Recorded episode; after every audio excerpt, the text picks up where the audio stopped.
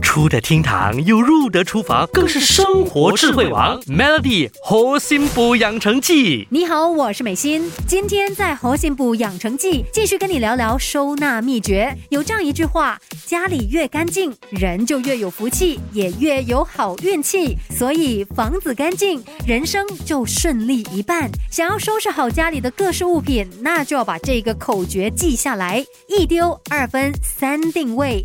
第一步，把旧物都丢掉，只保留下必须的物品。先来看看家里面有哪些是你一年内都没有使用的物品呢？那就证明这个物品不被需要，也没有必要再把它留下来占位子了，就狠心的丢掉吧。有舍才有得，有的时候舍弃其实是为了得到更多。例如干净舒适的空间，整理物品的时候也可以善用分类法，依照目的来分类。你可以准备几个箱子来进行分类，例如要丢的物品啦，经常用的物品啦，要拿去捐献的物品等等，逐一的检视分类，就可以提高收纳的效率。最后一步就来到了定位，可以按照物品使用的频率来安排它们的位置。经常会使用到的物品可以放在跟视线同高的位置，这样在拿取的时候自然就比较方便。至于比较少用到的物品，就可以放在高层或是低层。当然，你还可以把物品依照它们的功能性来定位，这样在日后就可以更快捷、更轻松的找到你需要的物品，就不用汗流浃背的满屋子到处翻找了。Melody 核心补养成记，每逢星期一至五下午五点首播，晚上九点重播，有美心和翠文与你一起练就十八般武艺。嘿呀！